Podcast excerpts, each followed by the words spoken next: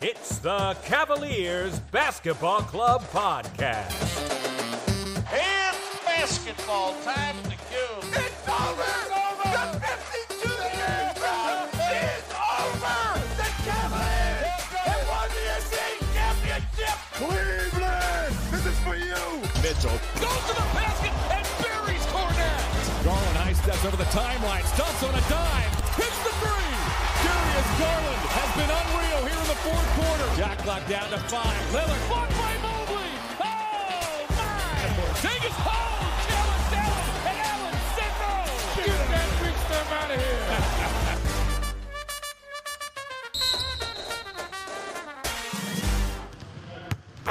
The shoot around. Welcome back to the club, everybody. We've been out of pocket for a bit, but wanted to jump on and break down a few things we've observed over these last few weeks.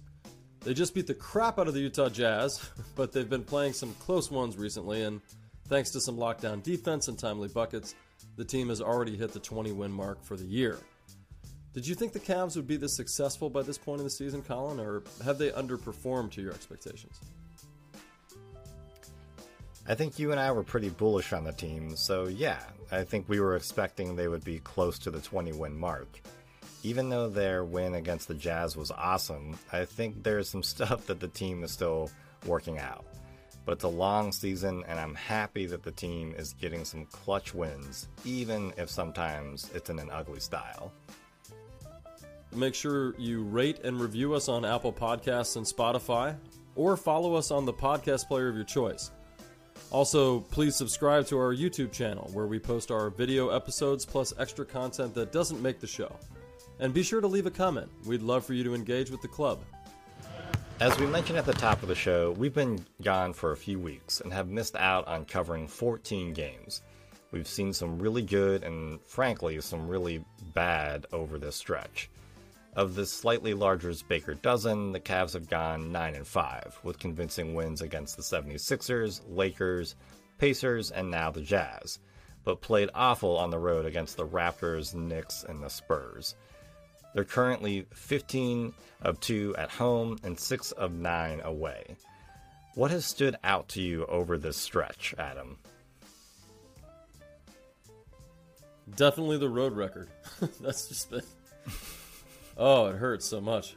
Thankfully, we've really been able to show up at home, even with some of mm-hmm. the injury issues. I know it seems that, at least memory serves, that a lot of our injury issues have happened more on the road than not. Allen has missed more road games than mm-hmm. home games, for example. And that's another thing that stuck out as well over this stretch that we really will ride or die this year with Jarrett Allen.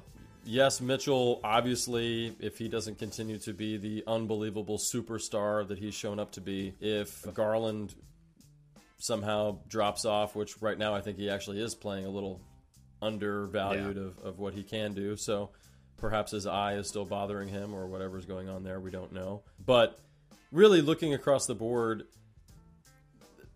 certain guys can miss certain nights. Obviously, Mitchell is one of the most important players on the team, but Allen, even if he plays or not, Allen is the guy that when he's not out there, we have a harder time winning these games.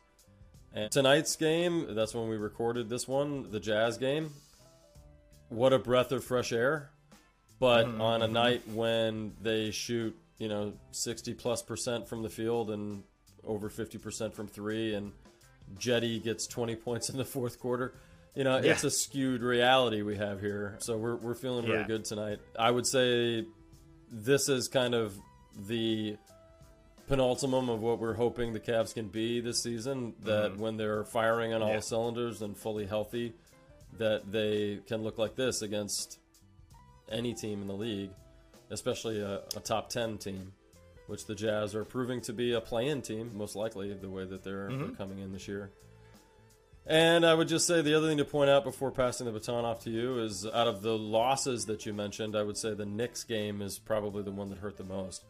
Simply because looking at the stats, I don't know how we only scored 81 points. You had Donovan Mitchell with 23, Garland with 17, Mobley with 11, Cedi with 10, but after that, nobody. So I suppose that's what happens. But on a team with so much firepower, so much possibility on offense, that game really brought me pretty down. I was really in mm-hmm. need of another game after that to kind of wash it out of my mouth. How about you? Mm-hmm. Yeah, I think you kind of hit the nail on the head right there, what you were getting into, which is their offense just is not gelling. And it's for a lot of reasons. And when it clicks, it clicks extremely well. What we saw against the Jazz, they ran them out of the gym. But there are too many times for this team where their offense gets herky jerky and clunky, and they have possessions that are just wasted because they're not trusting each other, they're not passing and moving. And a lot of that could be their youth, but I also think a lot of it is what you were also mentioning, which is their injuries have been weird. You know, Lamar is missing some time right now after not really playing at the beginning of the season. We have Dean Wade out. We've had, I believe, Kevin Love has missed some time. Caris LeVert has missed some time. Mitchell has missed. Allen. Everybody has missed a little bit of time. Dylan And Windler. I think that that is just, well, Windler. Sorry, sorry, Dylan. That's it. No, you can just always put him on the list. man. I'm making a point and you just throw out Windler under your breath? Come on. Sorry, sorry, sorry. Windler, he's the one writing the injury report. He just includes himself. It's a young team, but clearly their offense, they need to figure out what the few things are that allow them to click and to move into good offensive sets and to rely on each other. And they're just not there right now. They're getting wins, which is great. But when their offense is not doing great when it's sluggish, they are eking out wins. That Pacers game was just a nail biter. The Mavs game, where they only won by a point a couple nights ago, also just. I'm too old for that type of game. So they need to figure out the offense a little bit more for me. Yeah, I agree. I think the offense at times, like you said, has been pretty clunky, and especially on a night like I mentioned against the Knicks, where they were 34.9% from the field and 22% from three. Oh, That's that just shouldn't happen on this team. And in contrast, what happened with the Jazz game tonight, we were 61.4% from the field and 57.7% from three. Cedi Osman with 22 points in 24 minutes. Donovan Mitchell with 23 points in 23 minutes. Jarrett Allen with 20 points in 30 minutes. I mean, this was just a perfect night for the Cavs. Everything that they could possibly be, mm-hmm. we got to see tonight. And uh, for the first half, we got to miss Markkanen for just just a second, just a second. But mm-hmm. overall, mm-hmm. I agree with you. I think the offense has been kind of the most surprisingly absent at times in this stretch. But I will say, the entire season has been somewhat disappointing defensively.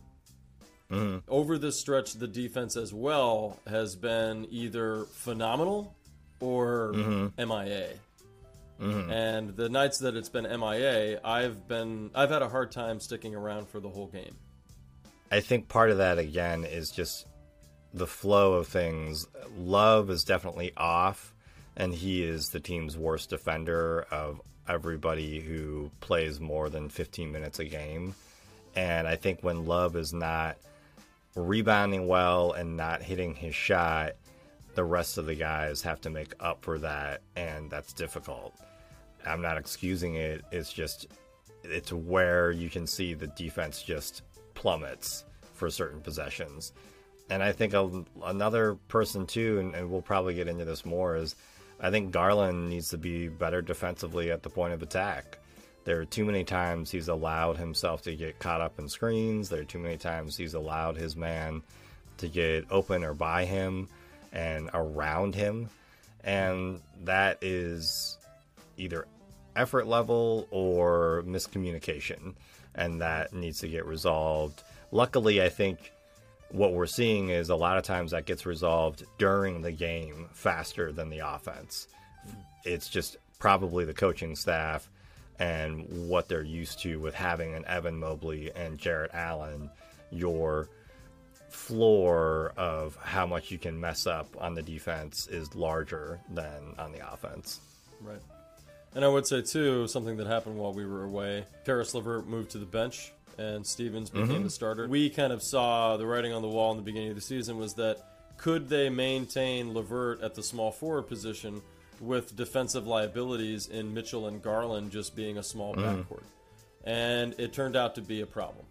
And they really needed to bring in a defensive minded guy, whether it be Stevens or Okoro. That's where they've had to go recently. And I think they're going to have to stick with that. Markkanen had defensive troubles, but the fact that he was a seven footer made up for some of that. But they're undersized in the backcourt, and with LeVert out there, they were really lacking on defense in a way they, they couldn't stick with to, to be consistent in the way that they need to be. The team is third in the East at 21 and 11. They have Milwaukee and Boston ahead of them and Brooklyn nipping at their heels. Do they belong with these teams at the top, or is this premature for only year one with this squad? We got into this at the top of the episode, and I think that the Cavs have shown that they belong in this Eastern Conference. This is one of the most impressive Eastern Conferences in not years, but possibly decades. The depth of these rosters, the way that these teams are competing, and the fact that the Cavs are in the top three and eking out wins and getting wins is showing me that they are an elite team with all that being said, I don't know if they are really at that echelon specifically with the Bucks. I think the Bucks are a separate level because of Giannis. Giannis, we've seen this. He can take over a game, he can take over a series, he can wreck your dreams. He will go in there and just get 45, 50 points with what looks like minimal effort and take over defensively and offensively as well. He is a freak of nature, and I think that that's why I would put the Bucks at like the tippy toppy tier. I mean, they are the the number one seed, but I'm creating a new seed called the tippy toppy, and so they they belong there. I think Boston and the Cavs have proven that they're kind of on the same level. The Cavs have already beaten them twice. I think they match up really well with Boston. And I think they give Boston fits because the Cavs are so defensively sound that the Cavs can lean on that defense. And Boston, which is known for their defense, gets flustered by that. It's it's kind of like two magnets, you know, kind of pushing on each other. I think that that's kind of where they rank out with Boston.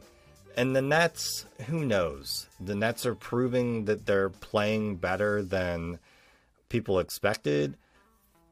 Durant is doing really well. He's having an M- MVP level season, but all of that could drop off in the next four weeks if somebody steals his peanut butter sandwich at lunch or Kyrie decides that actually we should all be walking to work and it takes him four hours to get to Nets practice. So who knows with them? They could beat the Cavs a few times. You know, they could take the series against the Cavs, but I'm not really concerned about them ultimately down the road because they could get blown up at the trade deadline. and that's kind of where my head is at with how the Cavs rank or are compared to the rest of those those other teams. Your points are all pretty valid. Right now, going to what you mentioned about the Bucks, I think I have to give them mad props for the fact that they've won a championship in the last few years and they have mm-hmm. probably one of the greatest players in the league on their team. I'm feeling very high right now about Mitchell and what he's been able to do coming to our team.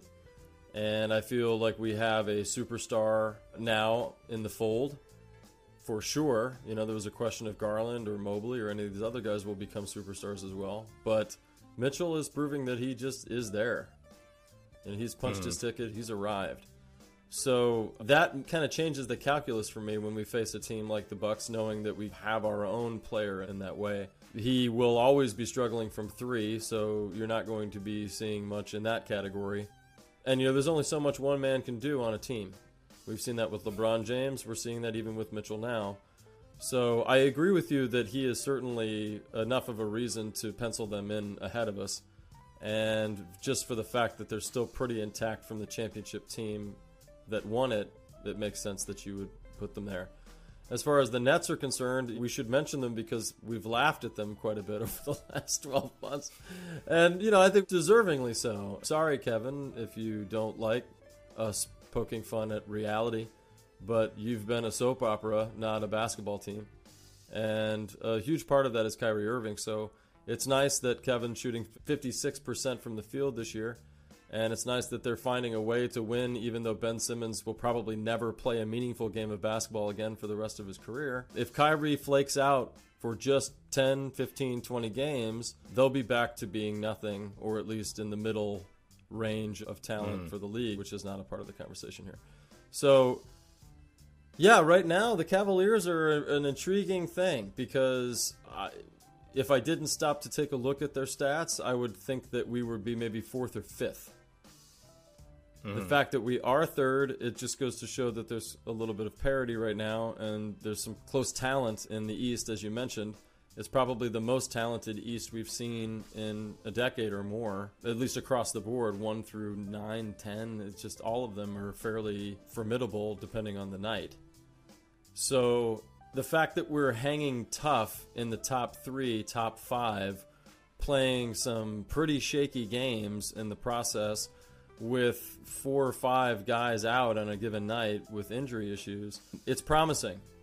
It's promising that we're going to end up kind of where we thought at the beginning of the year, which is vying for a one through five spot, and mm-hmm. that we would be in the conversation for playoffs this year to a degree that we would have to be taken pretty seriously.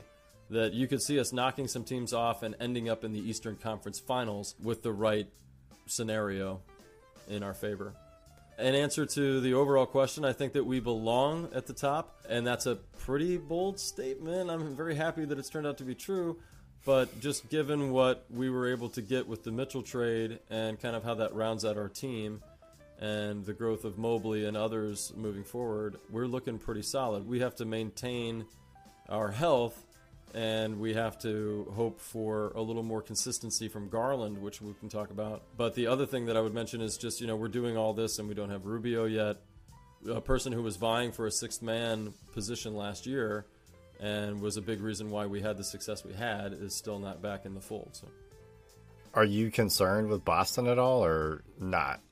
This year, I'm not concerned about anything because to me, it's pie in the sky, whatever we do. We're mm. other than underperforming and missing the playoffs or somehow ending up in the play-in and doing what we did last year in the play-in, I don't think there's really anything that I'm going to look at at the end of the season and say, "Oh, I wish we would have done more." This is the first year with Mitchell, and clearly they're still trying to figure some things out. So, given that Boston has been together now for a few seasons and really are about to peak with the mm-hmm. team that they have constructed, it makes more sense that they would be a better team than we are this year and eventually lap us in wins. I'm not worried about them because I just kind of expect that they're going to be one of our biggest challenges. I don't mind it at this stage. In two or 3 mm-hmm. years, I want us, you know, to be beating them handedly. Right. I think the the advantage that we have is right now our defense is better than Boston's. It's the best defense in the league and I think the Cavs, that is something that messes with Boston because Boston's bread and butter is their defense. And so when they're going against teams that are more defensively sound, possibly more physical, faster, stronger on that end, especially when you have Allen and Mobley, that throws them off because mm-hmm. you have two seven footers who can guard two through five, sometimes even one through five, given the night. We're just over a third of the way through the 22 23 season. What's working for this team and what needs to change as soon as possible? Well, we'll start with what is good. We're averaging about 110 points a night, which is nice. We're averaging around 24 assists a night. That's that's pretty good. The team is also averaging about four blocks, and thank you, Mobley. Thank you, Allen. Our rebounds some nights have been stellar, where we really out rebound teams uh, pretty consistently, and other nights it seems like that's a stat that doesn't matter. Either way, we're going to win. And that's usually a surprise to me that a team typically has to outperform in a few categories to be consistently a winner. Rebounds are usually in that category, especially offensive rebounds. So, for example, like tonight, I saw when we played the Jazz, we had four offensive rebounds to their 15. That is usually a number that would jump out at me and make me think we, we could have lost this game. but thankfully, we had a lot of points in transition and in turnovers. And that made a big difference. So, those stats overall, most nights we're doing okay and I think that's that usually translates to consistent uh, winning. Well, and you know it goes without saying, but I guess I'll mention it anyway. Mitchell is working on this team. It's quite amazing how quickly he's fit in, and I'm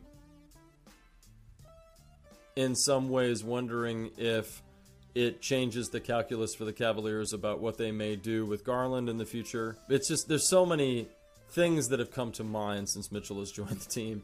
Because when he's run the run the offense, when he's been in the point guard position, we've looked stellar. You know, when he's out there, I almost can put a W in the column. So he is absolutely working for this team. His leadership, his drive, the way he takes responsibility after a loss, and how he reflects on his game to be able to get the teammates around him more involved. It's just been amazing. It reminds me of being able to watch a LeBron, but with the refreshing experience of it not being LeBron. The change that I would say, there's a couple. On the fundamental side, turnovers are a huge problem. And I know we're going to mention that here at the end of the show, so you know we won't go too far into it. But I've been surprised at how much we've been turning the ball over and yet been able to win games. And even tonight, we had 20 turnovers, and yet we handedly beat the Jazz. It's a new type of NBA, more fast paced, more shots put up on, on the glass, not always uh, much of an attention to detail on defense. And time of possession, I think, is a lot shorter. You're just seeing guys not dribble out the clock as much as they used to. So a turnover, as long as you can stop the transition bucket, is not as devastating maybe as it used to be simply because the ball changes hands more often. I have a really hard time watching a team give up 15, 20 a night. And then I'm concerned about our roster. I would say what's not working for me is that we don't seem to have anybody outside of Allen and Mobley for a larger presence under the basket. And I think that's going to bite us really hard as we get closer and closer to the playoffs. I like Lopez's game, but unfortunately, I feel that he might be a little bit aged out. They could be choosing to use him sparingly in the regular season so that they can really lean on him more, maybe 10, 15, 18 minutes a night during the playoffs. But typically, what has been more commonplace over the years is that coaches are really experimenting in the regular season and then paring down to small lineups, eight, nine guys, and that's it by the time the playoffs come. So I, I, really don't see that happening if we don't get him more involved beforehand. Right now, I don't know why we're not, but he just isn't making too much of the rotations. Maybe you have some insight there that I haven't heard, but I know that the, the big guys on this team worry me. I didn't think that I would be missing Markkanen's larger size, his presence as much as we have, especially knowing that he played more of a perimeter role. But I do, I miss it, and I'm really hoping we can pick up another seven footer or something close before the deadline without having to give anything up that we would like to keep. So right now, I'm concerned that we're thin in those positions in power forward and center. That's a thing that we mentioned at the top with their injuries. Dean Wade being out has had larger repercussions. Yes, he played small forward, but also he would rotate in at power forward at times as well and play with Evan, and he's a better defender, hands down, than Kevin Love is. So you're missing that depth. I agree with you. I think that they either need to bite the bullet and have Diakite or Mobley, Isaiah Mobley, play more minutes with them during the regular season to see how either of those guys pan out because both of them are better rim protectors than Robin Lopez, and they both can run the floor better. Lopez is a better rebounder and can set picks better than both of those guys, but they kind of need to figure out what they're going to do with Robin because if they're able to increase their depth at that position, I agree with you. That would be helpful. I know that he's a locker room favorite, but if they can figure something out, I think that that would be good. There are a lot of positives with this team. My two things are their pace needs to improve. They're dead last in pace. And the other thing that I think needs to improve is Darius Garland's play. He has looked like he is not comfortable on the floor at times offensively. And I don't know if that's because of the play calling. I don't know if that's because he's not really 100% used to playing with such a great shooter and player as Donovan, or as you mentioned earlier, is it his eye that's still bothering him? He could be a little concerned with his physical health in general. He's been hit in the face so much this season that I wouldn't be surprised if he's a little gun shy. But I think Darius really just needs to figure out what he needs to do against certain opponents. It seems like he's kind of flying by the seat of his pants a little bit at times, which is causing more turnovers, which is negating offensive possessions. And he just needs to be a point guard more and get people more involved and break down defenses at a better rate. I think that he can do it. I just hmm. think that he's still very young. But I also wonder the team is clearly making the Cavs run slowly. Their pace is slow on purpose, and I think that that's because of the coaching staff. And I just wonder if that's negatively affecting this young roster that has the ability to score on transition quicker. And so, again, it, it kind of goes back to my overall thesis of this episode, which is their offense needs to get flushed out more. I'm not a basketball savant, but you can tell when they look out of sorts, and it just is happening way too often for a team that's number three in the East. Yeah. Well, this league is now about scoring in transition. And mm-hmm. the Cavaliers are built to, to do that. They they're built to run. They've been pacing intentionally pretty slow out there, but I think it's almost to try to get a grip on their defense again. Because mm-hmm. when they were mm-hmm. when they were going at such a fast pace, I think they were burning themselves out too fast and by the end of the games they had nothing left by the fourth quarter to actually stay competitive. And I agree with you, I think with Garland I've been concerned from one stat in particular, which is that he's shooting 42% from the field this year. That's too low. Last year he was 46, the year before he was 45. I want to see him hovering at the 50% mark from the field. And. I know hmm. that's a lot, but the dude makes the salary and has the talent. He's supposed to be able to shoot it and make it from anywhere.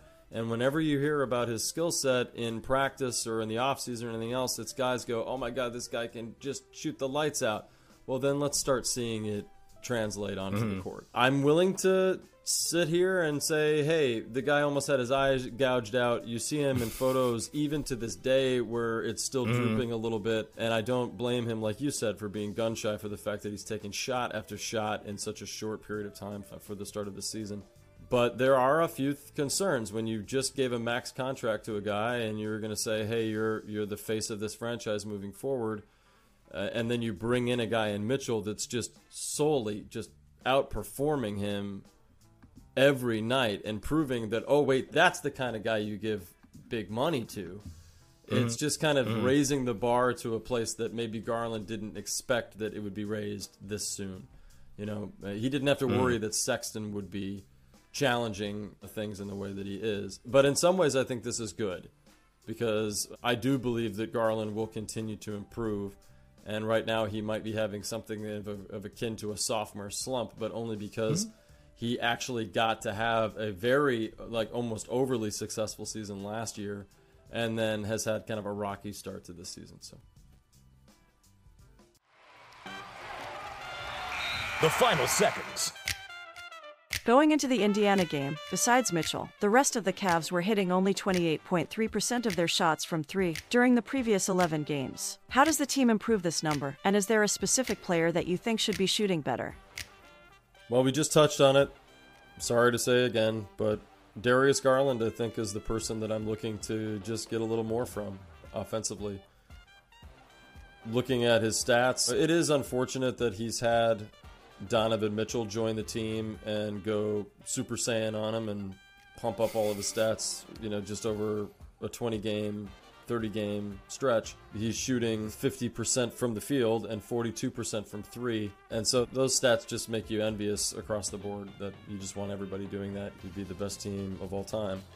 But Darius, unfortunately, his stats this year are dipping a little bit. He was shooting 43% from the field and 38.2% from three. That's after tonight's Jazz game, which he shot well. He's averaging around 18 points a night. It's 20 points right now for the season, but lately it's been about 18. And his threes, some nights he's one for six, some nights he's two for four. On the one for six nights, yeah, that's when we just have to see that start to be a little less frequent.